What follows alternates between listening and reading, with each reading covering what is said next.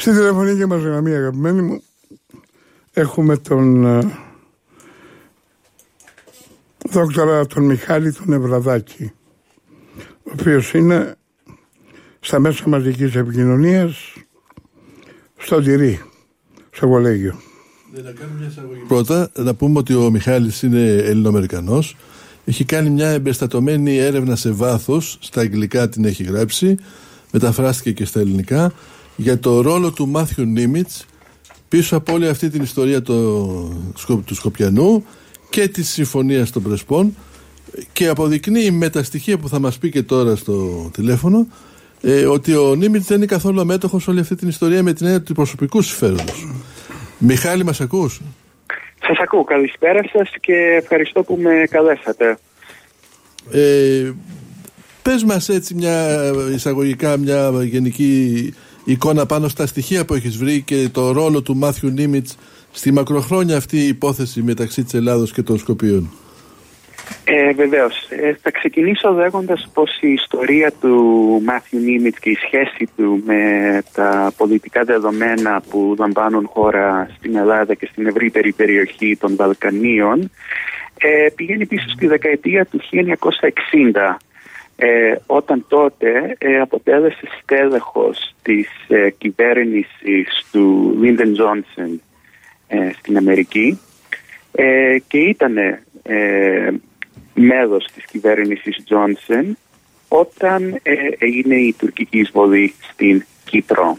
Ε, στη συνέχεια προς το τέλος της δεκαετίας του 1970 και συγκεκριμένα μεταξύ του 1977 και του 1981 ο Μάθιου Νίμιτς ήταν υπεύθυνος για τις ελληνοτουρκικές υποθέσεις στο State Department και αυτό έχει ιδιαίτερο ενδιαφέρον γιατί το 1978 ε, έγινε άρση του αποκλεισμού ε, πώλησης ε, στρατιωτικού εξοπλισμού ναι. του εμπάργου ναι. Από τους Αμερικάνους προς την Τουρκία. Ένα εμπάργο που είχε εφαρμοστεί μετά την ε, εισβολή της Τουρκίας στην Κύπρο. Η άρση του εμπάργου έγινε το 1978 και έγινε σε μια εποχή που ο Μάθιου Νίμιτς ήταν υπεύθυνος του State Department για τις ελληνοτουρκικές υποθέσεις. Ε, αυτό βέβαια δεν το, δεν το γνώριζα και δεν το είχα ακούσει από κάποια άλλη πηγή και το βρήκα ε, όταν ξεκίνησα την έρευνά μου για το παρελθόν του Μάθιου Νίμιτς ε, και στη συνέχεια είδα ότι είναι ένα άτομο, είναι ένα πρόσωπο που συνδέεται πολύ στενά συγκεκριμένα με το Δημοκρατικό Κόμμα της Αμερικής και με πολιτικά πρόσωπα όπως ε, το Λίντεν Τζόνσον που προανέφερα, τον Τζίμι Κάρτερ και τον Μπιλ Κλίντον και ήταν μάλιστα επί της προεδρίας του Μπιλ Κλίντον το 1994 όταν ε, διορίστηκε για πρώτη φορά ε, διαμεσολαβητής για το μακεδονικό ζήτημα ε, και παρέμεινε σε αυτή τη θέση αρχικά μέχρι το 1998-99. Ε, αυτό το διάστημα ε, βγήκε και η προσωρινή ονομασία πρώην Κωνσταντική Δημοκρατίας της Μακεδονίας, η ΦΥΡΟΜ, και από το 1999 και έπειτα ε, υπό την αιγίδα πλέον του Οργανισμού Ηνωμένων Εθνών ε, συνεχίζει ο Μάρτιν Νίμιτς ε, ως ο, συνέχισε μάλλον ο Μαρτινίνης ως ο ειδικός ε, διαμεσολαβητής για το μακεδονικό ζήτημα. Και πριν από όλα αυτά ε, έχεις βρει ότι είχε και μια σχέση με κάποιο στέλεχος ε, που ήταν μετά στην Αμερική και είχε σχέση με τους Ναζί, ε; Α, δεν σας άκουσα, συγγνώμη. Πριν από την ε, καριέρα του στην Αμερική, όταν ξεκίνησε τις σπουδές του, είχε σχέσεις, ήταν δηλαδή υπό τον δικαστή τότε του ανώτατου δικαστηρίου τον ΗΠΑ, ο οποίος ήταν συνειδητής ενός οργανισμού που προωθούσε την ευγονική. Ναι, πάρα πολύ σωστά. Ο Μάθιου Νίμιτς έχει σπουδάσει ε, νομική και είχε κάνει ένα είδους πρακτικής ε, τα πρώτα του χρόνια ε, μετά την αποφύτισή του από το Πανεπιστήμιο Harvard για τον ε, ε, δικαστή του ανώτατου δικαστηρίου της Αμερικής John Marshall Harlan ο δεύτερος. Ο, του οποίου ο πατέρας ήταν επίσης ε, δικαστής στο ανώτατο ε, δικαστήριο της Αμερικής. Ο γιος, ο, ο Χάρλεν ο δεύτερος, ήταν ένα από τα ιδρυτικά στελέχη μιας ε, οργάνωσης η οποία προωθούσε την ευγονική και διατηρούσε και στενές σχέσεις με στελέχη του ναζιστικού καθεστώτος. Και παράλληλα μετά έχει σχέση άμεσα και με τον περίφημο George Soros. Έχει πολύ στενή σχέση με τον George Soros και μία, ε, θα έλεγα, πολύπλευρη σχέση με τον ε, George Soros. Καταρχήν θα αναφέρω το εξής. Ε, ο Μάθιν Νίμιτς είναι ο ιδρυτής και παραμένει ε, στέλεχος ε, μιας ε, μη κυβερνητικής ε, οργάνωσης, με δηλαδή, που εντρεύει στη Θεσσαλονίκη ε, και που ονομάζεται στα αγγλικά Center for ε, Reconciliation, for Democracy and Reconciliation in Southeastern Europe. Ε, εδρεύει λοιπόν αυτή στα, στα, ελληνικά, στα ελληνικά τι σημαίνει αυτό; Είναι κέντρο για την, ε, είναι το κέντρο για τη δημοκρατία, και συμφιλίωση. Και συμφιλίωση στην νοτιοανατολική Ευρώπη. Μάλιστα. Μέτρα Θεσσαλονίκη όντως. Μέτρα της Θεσσαλονίκη. Η συγκεκριμένη οργάνωση Είναι πίσω από το θέμα της αναθεώρησης της ιστορίας αυτή η οργάνωση.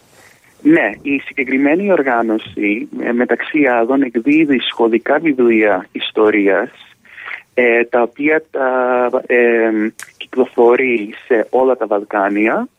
Ε, και μέσα σε αυτά τα βιβλία ε, παρουσιάζει όχι τώρα μετά τη Συμφωνία των Πρεσπών αλλά εδώ και χρόνια παρουσιάζει τα Σκόπια ως Μακεδονία. Και μάλιστα σε ένα από αυτά τα βιβλία ε, στο κεφάλαιο όπου παρουσιάζονται οι εθνικοί ύμνοι των χωρών των Βαλκανίων αντί για τον εθνικό ύμνο των Σκοπίων παρουσιάζεται ένα εθνικιστικό δικό τους ποίημα ε, που κάνει αναφορά μεταξύ άλλων και στο μακεδονικό λεγόμενο έθνος. Αυτά τα βιβλία λοιπόν ε, τα κυκλοφορεί και τα προέρχονται από αυτή την, ε, την οργάνωση η οποία ιδρύθηκε από τον Μάθιου Νίμιτς. Που ιδρύθηκε, δηλαδή, να το πούμε απλά, ο Νίμιτς την ώρα που υποτίθεται ήταν ο διαπραγματευτής και έπρεπε να κρατάει ίσες αποστάσεις μεταξύ των δύο μερών, ήταν συγχρόνως ο ιδρυτής αυτής της ΜΚΟ για να αλλάζει την ιστορία. Ακριβώς. Ναι. Ακριβώς αυτό. Και ο, επειδή αναφέρατε τον George Soros, ε, αυτή η ΜΚΟ λαμβάνει χρηματοδότηση από πολλές και διάφορες πηγές και μερικές από αυτές οι πηγές ε, σχετίζονται άμεσα με τον George Soros, όπως για παράδειγμα το Open Society Foundation και το παρακλάδι του στα Σκόπια, το Open Society Foundation Macedonia, όπως ονομάζεται, ε, και επίσης χρηματοδότηση από το Central European University, ένα ιδιωτικό πανεπιστήμιο που μέχρι πρόσφατα είχε την έδρα του στην Ουγγαρία, στη Βουδαπέστη. Ε, το συγκεκριμένο πανεπιστήμιο ιδρύθηκε τη δεκαετία του 90 από τον George Soros, τα πρώτα χρόνια μετά την πτώση του κομμουνισμού. Ε, ο George Soros ήταν και ο πρώτος πρόεδρος του πανεπιστημίου, παραμένει ε, μέλος του Διοικητικού Συμβουλίου. Και να πούμε και κάτι εδώ, μα συγχωρείτε Γιώργος Αγνός, ναι. να πούμε και κάτι ότι στην ουσία ο Σόρος είχε μέντορα, ήταν πνευματικό παιδί του Καλ Πόπερ με το, το υπάρχει, το, ναι, υπάρχει και το δίτομο Ανοιχτή Κοινωνία και Εχθρή της. Μπορείτε να το βρείτε στα βιβλιοπολία του Καλ Πόπερ, όπου ούτε λίγο ούτε πολύ θεωρούν ό,τι πιο εχθρικό τα, τις πατρίδες έθνη. Ακριβώς. Λοιπόν, μη σας διακόπτουμε. Ε, ο Μαζαράκης ε, ο Ανδρέας σημαίνει. Συνεχίζοντας, θα, θα, θα, πω ότι ο Μάθι Νίμιτς είναι επίσης ε, μέλος του Διοικητικού Συμβουλίου του Central European University και ο George Soros χρηματοδοτεί την ΜΚΟ του Μάθι Νίμιτς στη Θεσσαλονίκη, αυτή που προανέφερα ε, και μάλιστα έχει επίσης πολύ μεγάλο ενδιαφέρον να δούμε ποιοι είναι και μερικοί ε, άλλοι χρηματοδότες αυτής της ΜΚΟ. Ε, θα αναφέρω μεταξύ άλλων ότι σύμφωνα με τα στοιχεία που παρουσιάζει η ίδια η οργάνωση στην ιστοσελίδα της που είναι cdrsee.org ε, στην ενότητα donors, δηλαδή χρηματοδότες, αναφέρονται ε, το State Department της Αμερικής, το Foreign Office, δηλαδή το Υπουργείο Εξωτερικών της ε, Βρετανίας, ε, το National Endowment for Democracy ή αλλιώ το Εθνικό Ταμείο για τη Δημοκρατία που εντρεύει Είναι ένα από τα κεντρικά όργανα των ε, νεοσυντηρητικών του Μπούς αυτό. Ακριβώς, ναι, ακριβώς αυτό. Ε, λαμβάνει όμως και χρηματοδότηση από το ελληνικό Υπουργείο Εξωτερικών και από το Δήμο Θεσσαλονίκης. Αυτό είναι το άσχημο. Και από την Κυπριακή Ομοσπονδία Αμερικής επίσης.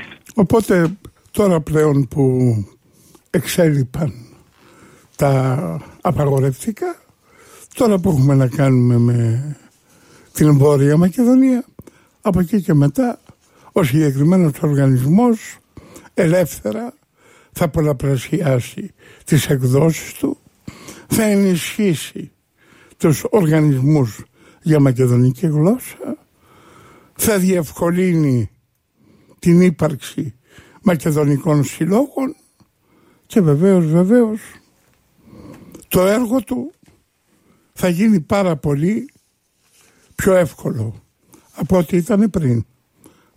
Και η ίδια η Συμφωνία των Πρεσπών κάνει συγκεκριμένη αναφορά σε σχολικά βιβλία και, στα και στην αναθεώρηση των σχολικών βιβλίων των δύο χωρών μετά την εφαρμογή της ε, συμφωνίας. Οπότε καταλαβαίνετε ότι η, η συγκεκριμένη οργάνωση του Μάθη Νίμιτς στη Θεσσαλονίκη έχει πολλά να κερδίσει από αυτή την εξέλιξη. Και πολλά να κάνει. Και πολλά να κάνει. Και πάνω, και πάνω από όλα να μεταλλάξει την ίδια την ιστορία. Ακριβώς ό,τι, και... ό,τι θεωρούσαμε μέχρι σήμερα εθνικό και ένδοξο είναι πλέον για τα σκουπίδια. Είναι και αυτά τα βιβλία, μάλιστα, ε, χρηματοδοτούνται από την ίδια την Ευρωπαϊκή Ένωση ε, ως μέρος ενός project κοινής ιστορίας, ένα joint history project που χρηματοδοτείται από την ε, Ευρωπαϊκή Ένωση και με αυτή τη χρηματοδότηση κυκλοφορούν και αυτά τα σχολικά βιβλία ε, που αναθεωρούν την ιστορία των χωρών των Βαλκανίων. Και όχι μόνο των Βαλκανίων γιατί δεν νομίζω τέτοιος ναι. οργανισμός να τολμήσει να εμφανιστεί στην Πολωνία, στην Ουγγαρία, στη Ρουμανία ή να εμφανιστεί στις βαλτικές χώρες ή στην Τζακία, στη Σλοβενία, στη Σλοβακία. Δεν νομίζω ότι θα τολμήσει να κάνει την εμφάνισή του. Έχουμε και άλλα όμως στοιχεία για τον Νίμιτς και με τις διασυνδέσεις του ειδικά με το τραπεζικό σύστημα. Με τραπεζικά κυκλώματα. Ακριβώς. Ο, από ό,τι φαίνεται ο Μάθη Νίμιτς ήταν μέτοχος ε, στην ε, Saxo Bank που είναι μια τράπεζα που εδρεύει στην ε, Δανία η οποία είχε και δραστηριότητα και παρουσία στην Ελλάδα για πολλά χρόνια. Ο Μάθη Νίμιτς όμως δεν ανέφερε αυτή τη ε, συμμετοχή του ε, και αυτές τις μετοχές ε, της συγκεκριμένης τράπεζας που είχε στην κατοχή του ε, σε διδόσεις που ε, κατέθετε κάθε χρόνο στα, στον Οργανισμό Ηνωμένων Εθνών. Ε, κάποιος δημοσιογράφος ε, πέρυσι πρόπερσι σε μια συνέντευξη τύπου που έγινε στα Ηνωμένα Έθνη στη Νέα Υόρκη βρήκε αυτά τα στοιχεία και έθεσε ένα ερώτημα ε, προς τον εκπρόσωπο των ε, Ηνωμένων Εθνών για αυτό το θέμα, ότι τίθεται εδώ ένα θέμα συμβίβαστου. Ε, την ίδια στιγμή που ε, ενώ υποτίθεται ότι είναι ουδέτερος διαμεσολαβητής, έχει και κάποια οικονομικά συμφέροντα ε, σε μία από τις δύο χώρες ε, που υποτίθεται ότι πρέπει να κρατάει μία ουδέτερη στάση. Ε, ο εκπρόσωπος του ΟΗΕ δεν έδωσε μια ξεκάθαρη απάντηση, προσπάθησε να προσπεράσει το συγκεκριμένο θέμα ε, και από τότε δεν ακούστηκε τίποτα. Αλλά σίγουρα προκαλεί και αυτό πολλά ερωτηματικά γιατί ο Μαρτιν δεν δήλωνε αυτή τη συμμετοχή του σε ε, έναν τραπεζικό όμιλο ο οποίος είχε δραστηριότητα στην Ελλάδα.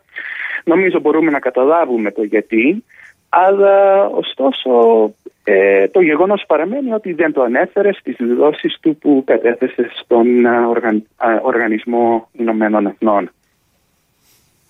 Ναι, φυσικά και αυτό δείχνει ότι εμπλέκεται άμεσα στην ιστορία και δεν είναι καθόλου ουδέτερος. Σωστά. Αγαπητέ Μιχάλη, είμαι ο Σπύρος ο Δημητρίου να σου προσθέσω ότι τα εγγένεια αυτού του Ιδρύματος έγιναν στις 8 Μαΐου του 2000 και την κορδέλα έκοψε ο Πρωθυπουργός της Ελλάδος κ. Κώστας Σιμίτης, παρουσία του Αμερικανού πρέσβη τότε τον Νίκολας Μπέρνς. Άρα πιο Μάλιστα. ψηλά από την Ελλάδα να έχει τα ειχέγγυα δεν υπάρχει. Μάλιστα. Ε, δεν, ε, δεν, ε, δεν το είχα βρει αυτό το συγκεκριμένο στοιχείο στην έρευνά μου, αλλά δεν με ξαφνιάζει. Ε, δεν με ξαφνιάζει καθόλου και νομίζω το καταλαβαίνουμε αυτό και από το γεγονός ότι όταν μιλάμε για τα Σκόπια, μιλάμε και για τη χώρα που έχει την μεγαλύτερη σε έκταση αμερικανική πρεσβεία ε, στην Ευρώπη και ίσως σε όλο τον κόσμο. Οπότε καταλαβαίνουμε και φαινόταν από πολύ νωρίς ε, πόσο μεγάλη σημασία ε, έχει ε, αυτό το κατά τα άλλα μικρό κρατήδιο για τους μεγάλους παίχτες όπως ε, την Αμερική για παράδειγμα. Θα κάνουμε ένα μικρό διάλειμμα κύριε Νευραδάκη και συνεχίζουμε. Και συνεχίζουμε. Ε, παραμένετε στη γραμμή σας. Επιστροφή και πάλι στην απόψηνή μας εκπομπή. Στη γραμμή μας έχουμε τον δόκτορα, τον Μιχάλη τον Νευραδάκη. Κύριε Νευραδάκη. Σας ακούω. Είσαστε και πάλι κοντά μας.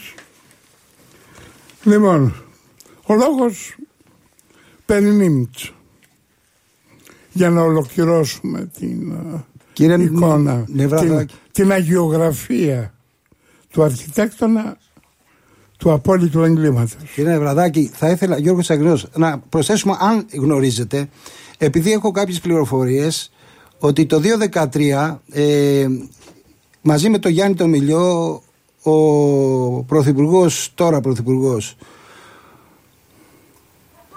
ο Τσίπρας είχε πάει Αμερική και μετήχε μαζί με τον Γιάννη τον Μιλιό σε, κάποιες, σε κάποια σεμινάρια παύλα ζυμώσεις ε, στο Ίδρυμα του Σόρος. Έχετε κάποια, στην Αμερική όλο αυτό, έχετε κάποια γνώση ναι. γύρω από αυτό; Ε, έχω δει μία φωτογραφία ο, στην οποία ήταν ο Αλέξης ο Τσίπρας και αν δεν κάνω λάθος πρέπει να ήταν μαζί του και ο Νίκος ο Παπάς, τωρινός υπουργός, ε, μαζί με τον Τζορτ Σόρος ε, σε κάποια δεξίωση ε, και τώρα η μνήμη μου με, θα με ξεγελάσει, δεν θυμάμαι αν ήταν του Open Society Foundation του George Soros ή αν ήταν του Clinton Foundation, του Ιδρύματος Clinton. Σε κάθε περίπτωση ήταν εκεί παρέα με τον George Soros και ήταν το 2013, δηλαδή δύο χρόνια πριν ε, ανέβει στην εξουσία ε, ο ΣΥΡΙΖΑ και ο Αλέξης Να είστε καλά. Ευχαριστούμε.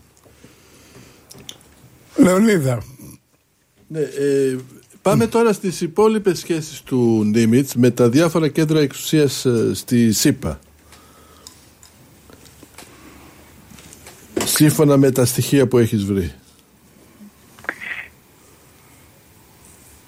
Υπάρχουν ε, πολλές και διάφορες σχέσεις και κάτι που έχει ιδιαίτερο ενδιαφέρον έχει να κάνει με μία οργάνωση που ονομάζεται International Crisis Group. Ε, αυτό που βρήκα κατά τη διάρκεια της έρευνας μου είναι ότι ο Νίμιτς ο Μάθη Νίμιτς είναι μέλος του Διοικητικού Συμβουλίου μιας οργάνωσης που ονομάζεται, N, τα αρχικά της είναι NCAFP, ε, ε, που, έχει να κάνει, ε, που σημαίνει National Committee on American Foreign Policy. Ε, η αντιπρόεδρος... Το οποίο τι σημαίνει ακριβώς; Ε, είναι το Εθνικό Συμβούλιο ε, ναι. Αμερικανικής Εξωτερικής Πολιτικής. Μάλιστα και η αντιπρόεδρος ε, αυτού του συμβουλίου, ε, μία Nancy Soderberg, είναι η πρώην αντιπρόεδρος του International Crisis Group. Το International Crisis Group το 2011 είχε προτείνει την ονομασία Δημοκρατία της Βόρειας Μακεδονίας για τα Σκόπια. Δηλαδή μιλάμε τώρα για 8 χρόνια πριν. Και στη συγκεκριμένη οργάνωση, δηλαδή στο International Crisis Group, μέλη του Διοικητικού Συμβουλίου είναι ο George Soros και ο γιος του, ο Αλεξάνδρ Σόρος. Κατά τα άλλα ο Σόρος ε, δεν έχει σύμφωνα με τη Συριζαϊκή άποψη καμία σχέση με όλα αυτά.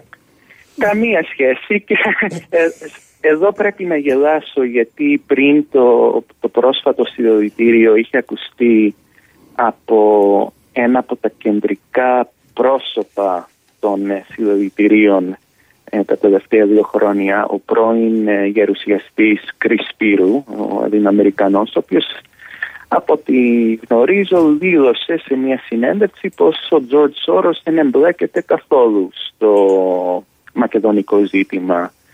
Ε, εδώ φαίνεται ότι ισχύει το αντίθετο, ότι είναι πάρα πολύ βαθιά μπλεγμένος και πως είναι πολύ στενά συνδεδεμένος με τον ε, κατά τα άλλα ουδέτερο διαμεσολαβητή Μαθηνή ε, Μιχάλη, υπάρχουν και, και άλλα πράγματα, πολύ δηλαδή συγκλονιστικά, όπως η κάποια σχέση του Νίμιτς και με τους δίδυμους πύργους.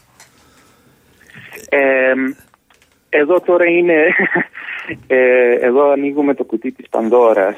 Ο, ο Μάθη Νίμιτς ήταν για δύο ξεχωριστές θητείες ε, ε, διοικητής, αν δεν κάνω λάθος, του λεγόμενου Port Authority of New York and New Jersey, δηλαδή ο οργανισμός ε, λιμένων της Νέας Υόρκης και της Νέας Ιερσέης. Ε, και αυτή η οργάνωση ήταν η ιδιοκτήτρια αρχή των δίδυμων πύργων. Τώρα από εκεί και πέρα ε, οι, οι χρονικές ε, στιγμές που ήταν ο Μάθη Νίμιτ σε αυτό το πόστο δεν συμπίπτουν με την ε, πτώση των, ε, των δίδυμων πύργων. Ε, δεν γνωρίζω τι... Υπάρχει πάντως στον ελληνικό λαό μια, μια παροιμία που λέει όπου γάμος και χαρά και Βασίλειο πρώτη. Μόνο που εδώ λέγεται Νίμιτσι Βασίλειο. Ναι, νομίζω ότι αυτό είναι πολύ εύστοχο. Και γενικότερα αυτό που προκαλεί ενδιαφέρον είναι ότι ο Νίμιτς ε, έχει βρεθεί σε όλη του την καριέρα ως, ε, ως διπλωμάτης και ως ενεργό πρόσωπο στα πολιτικά θέματα. Ε, πάρα πολύ συχνά σε πόστα που έχουν να κάνουν είτε με την διακίνηση ε, είτε σε πόστα που έχουν να κάνουν με, με, με περιοχές όπου δύο χώρες ε, συνορεύουν και όπου υπάρχουν σημαντικά προβλήματα ανάμεσα στις δύο χώρες. Τι θέλω να πω με αυτό; Ήταν κάποτε υπεύθυνο του State Department για ε, τα θέματα που αφορούν την περιοχή στα σύνορα των Ηνωμένων Πολιτειών με το Μεξικό. Ήταν επίσης... Ε, είχε κάποιο σημαντικό ρόλο και στις εξελίξεις που είδαμε στα Βαλκάνια τη δεκαετία του 90 με τη δημιουργία των χωρών όπως Βοσνία, Κροατία και τα λοιπά και τη διάσπαση βέβαια της πρώην ε, Ιουγκοσλαβίας. Ήταν δύο φορές ε, υπεύθυνο διοικητής του Port Authority της Νέας Υόρκης που διαχειρίζεται τα λιμάνια, τα αεροδρόμια ε, όλης της μητροπολιτικής ε, περιοχής ε, της, ε, της Νέας Υόρκης και βέβαια για 25 χρόνια ε, ήταν ο ειδικός διαμεσολαβητής για το θέμα που αφορά την Ελλάδα και τα Σκόπια. Ε, οπότε δεν νομίζω ότι αυτό είναι τυχαίο σε καμία περίπτωση και από τη βλέπουμε υπάρχει μια πολύ μακρά προϊστορία και στον ιδιωτικό τομέα όταν εργάστηκε είχε σχέσεις με μεγάλες εταιρείες όπως η Goldman Sachs και σημαντικούς παράγοντες της οικονομικής ζωής στην Αμερική. Πολύ σωστά. Ε, για πολλά χρόνια ε, ο Μάθη Νίμιτς εργάστηκε ως δικηγόρος και έχει εργαστεί σε δύο από τις μεγαλύτερες δικηγορικές φίρμες ε, της Νέας Υόρκης. Ε, φίρμες που έχουν παγκόσμια εμβέλεια και που αναλαμβάνουν υποθέσεις ε, των μεγαλύτερων εταιριών, Goldman Sachs όπως αναφέρατε και πολλές άλλες μεγάλες τράπεζες και μεγάλες εταιρείες ε, και όλα αυτά τα έκανε τα χρόνια που προφανώς ήταν στην ε, εξουσία το αντίπαλο κόμμα, δηλαδή το Ρεπουμπλικανικό κόμμα ο, όπως ανέφερα νωρίτερα, ο Μάθιν Νίμιτς είναι στενά διασυνδεμένος με το Δημοκρατικό Κόμμα. Οπότε τα χρόνια που δεν ήταν ε, στην εξουσία ε, το κόμμα με το οποίο ο ίδιος ε, σχετίζεται στενά, επέστρεψε στην ιδιωτική ζωή και στην εξάσκηση του δικηγορικού επαγγελματό.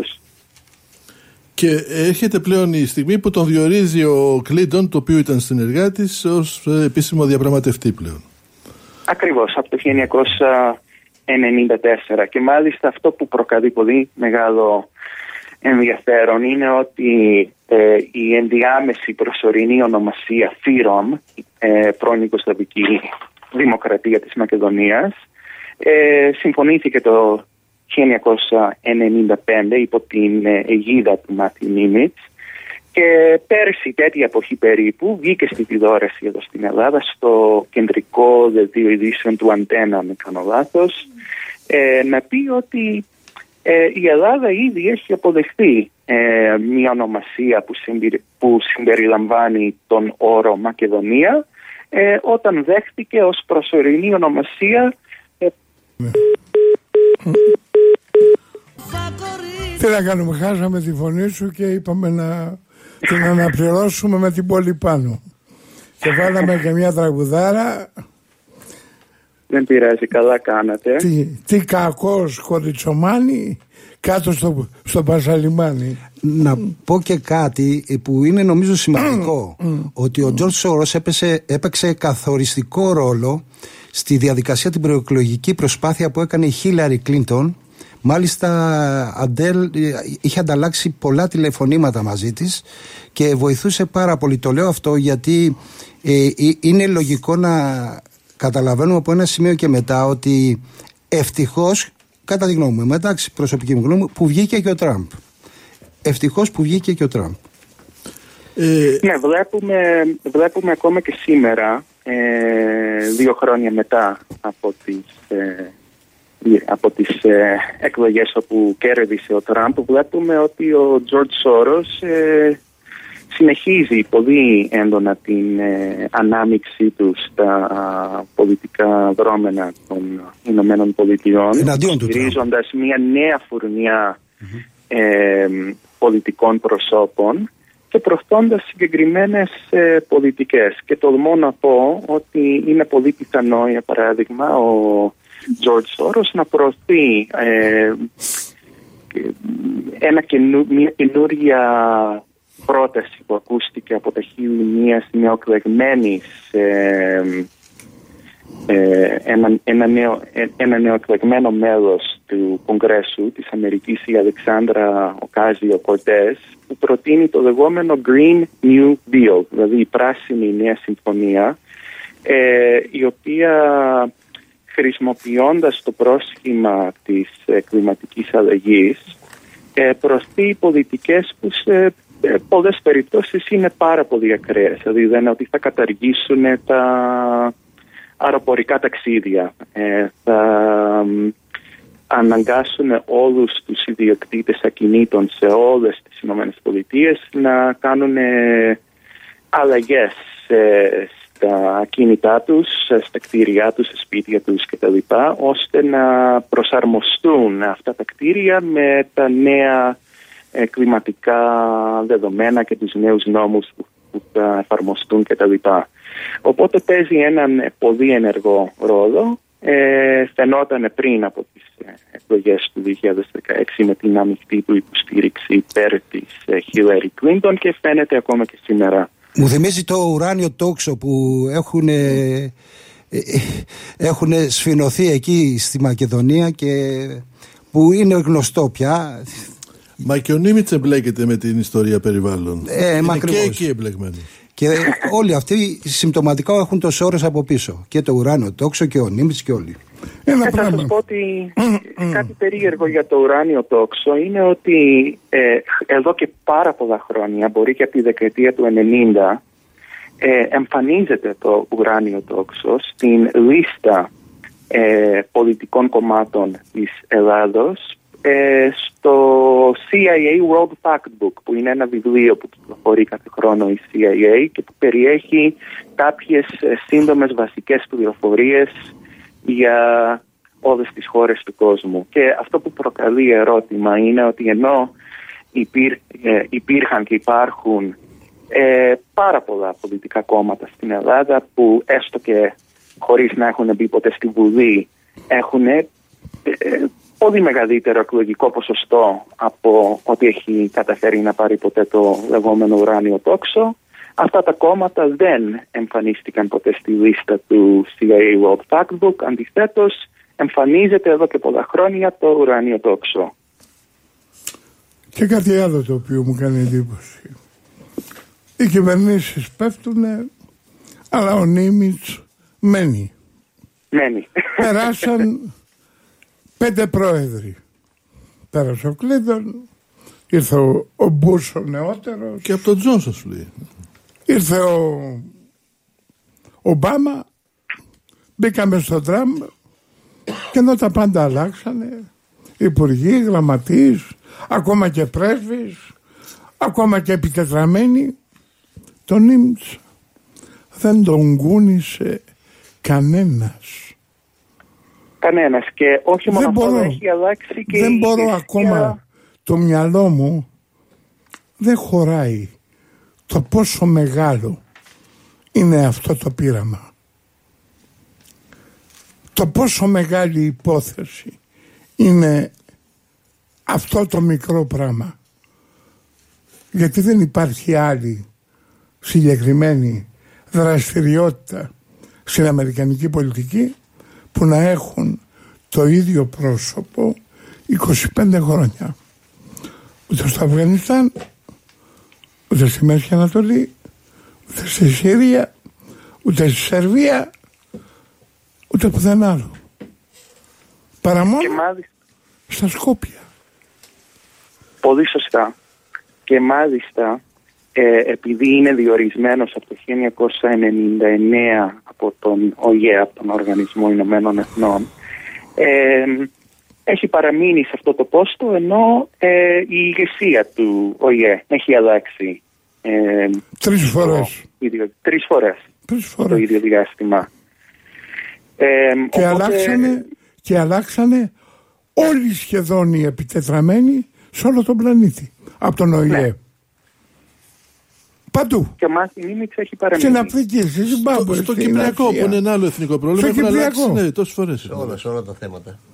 Τι παίζει εκεί πάνω; Και ο Νίμιτς μάλιστα είχε αναλάβει μια, ε, μια mm. κάπως παρόμοια υπόθεση ε, που αφορούσαν που αφορούσε μάλλον τη Μικρονησία ε, και το ε, καθεστώς ε, ας πούμε ανεξαρτησίας ή όχι της Μικρονησίας. Τώρα εγώ θα ομολογήσω ότι δεν γνωρίζω πολλά για το θέμα αλλά είχα την ευκαιρία να πάρω πριν μερικούς μήνες μία σύντομη συνέντευξη από μία ε, καθηγήτρια ε, από το Πόρτο Ρίκο η Ντάμπορα Σαντάνα η οποία αγαπάει και πολύ την Ελλάδα έχει επισκεφτεί τρεις φορές έχει μελετήσει το συγκεκριμένο ζήτημα ε, και αυτό που μου ανέφερε είναι το εξής, ότι οι Ηνωμένε Πολιτείες ε, κατάφεραν να ε, μεθοδέψουν ε, αυτές τις ε, συζητήσεις και ομιλίες για το καθεστώς της Μικρονησίας ε, με αποτέλεσμα να, να, κρατήσουν περισσότερο από 20 χρόνια και με αποτέλεσμα να μέσα σε αυτό το διάστημα να καταρρεύσει όποιο, ε, όποιο κίνημα ανεξαρτησίας είχε καταφέρει για κάποιο διάστημα να δραστηριοποιηθεί. Δεν άντεξαν ε, το πέρασμα του χρόνου ε, και στο τέλος ε, από ό,τι φαίνεται δεν κέρδισε ουσιαστικά την ανεξαρτησία της η Μικρονησία ο Μαθηνίνιτς είχε ενεργό ρόλο και σε αυτό το ζήτημα και βλέπουμε λοιπόν ότι αυτό το θέμα διήρκησε τουλάχιστον 20 χρόνια. Το μακεδονικό ζήτημα από τότε που ανέλαβε ο Μάθη Νίμιτς μέχρι τη Συμφωνία των Πρεσπών διήρκησε σχεδόν 25 χρόνια. Μέχρι να αποδυναμωθεί η θέση της Ελλάδας ή έτσι να έρθουν τα πράγματα και από την άλλη μεριά όπως τα θέλανε. Ακριβώς, βλέπουμε μια παρόμοια στρατηγική. Ναι. Και είναι, να, να μην ξεχάσουμε να πούμε ότι είναι και σταθερά μέλος του περίφημου, δηλαδή του Διοικητικού Συμβουλίου, του CFR, του Council of Foreign Relations. Έτσι, Council of Foreign Relations, ακριβώς. Μιλάμε είναι... για το πρώτα νούμερα της παγκοσμιοποίησης. Και βασικό της Μπίλντερμπεργκ. Ναι, ακριβώς. Βασικό της Bilderberg είναι ένα συμβούλιο που καθορίζει ε, σε πολύ σημαντικό βαθμό την ε, εξωτερική πολιτική ε, των ε, Ηνωμένων Πολιτειών. Μάλιστα. Ε, κάτι άλλο να συμπληρώσουμε; Ε, αυτό που θα... Κάνει μια τεράστια έρευνα και βέβαια... Ναι. ναι.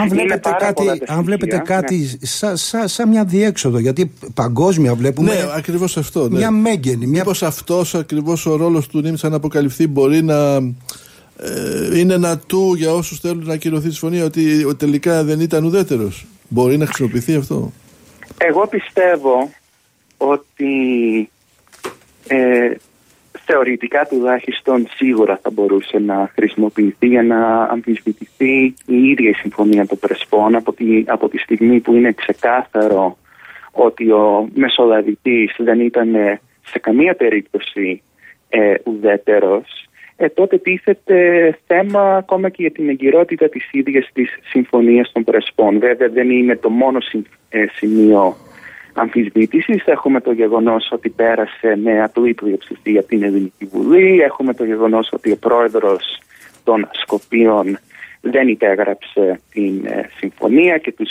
ε, διάφορους νόμους που ψήφισαν για την κύρωση της συμφωνίας. Και πήγανε 30% και ψηφίσανε και από αυτούς το 30% περισσότεροι ήταν Αλβανοί. Ναι, δηλαδή δεν, είχαν το, δεν έφτασαν το, όριο του, του, το κατώτατο όριο του 50% συν 1 που χρειαζόντουσαν για να είναι έγκυροι ε, για να είναι έγκυρο το αποτέλεσμα του δημοψηφίσματος στα Σκόπια. Δηλαδή υπάρχουν πάρα πολλά σημεία όπου θεωρητικά, και λέω θεωρητικά γιατί δυστυχώς πολλές φορές επικρατεί ο νόμος του ισχυρού και όχι ο νόμος ε, του δικαίου, αλλά θεωρητικά ναι, σε αυτά τα σημεία σίγουρα θα μπορούσε να αμφισβητήσει κάποιος μια μελλοντική κυβέρνηση, για παράδειγμα, την συμφωνία των Πρεσπών. Βέβαια, θα ήταν η χαρά μας σε μια άλλη συζήτησή μας διαζώσεις αυτή τη φορά να συζητούσαμε αναλυτικά τους λόγους ακυρώσεως αυτής της συμφωνίας. Σας ευχαριστούμε πάρα πολύ για την απόψινή παρέμβαση. Ήταν πραγματικά λίαν διαφωτιστική και θα είμαστε ευτυχείς αρκετά θέματά μας στο μέλλον να τα πραγματευτούμε μαζί σας. Μιχάλη, Εγώ σας ευχαριστώ. Εγώ σας ευχαριστώ, η χαρά ήταν δική μου και θα χαρώ να έχουμε την ευκαιρία να ξαναμιλήσουμε. Καλή νύχτα και καλή δύναμη. Και πιο πολύ διαζώσεις. Καλό σας βράδυ, καλή δύναμη. Καλό σας βράδυ.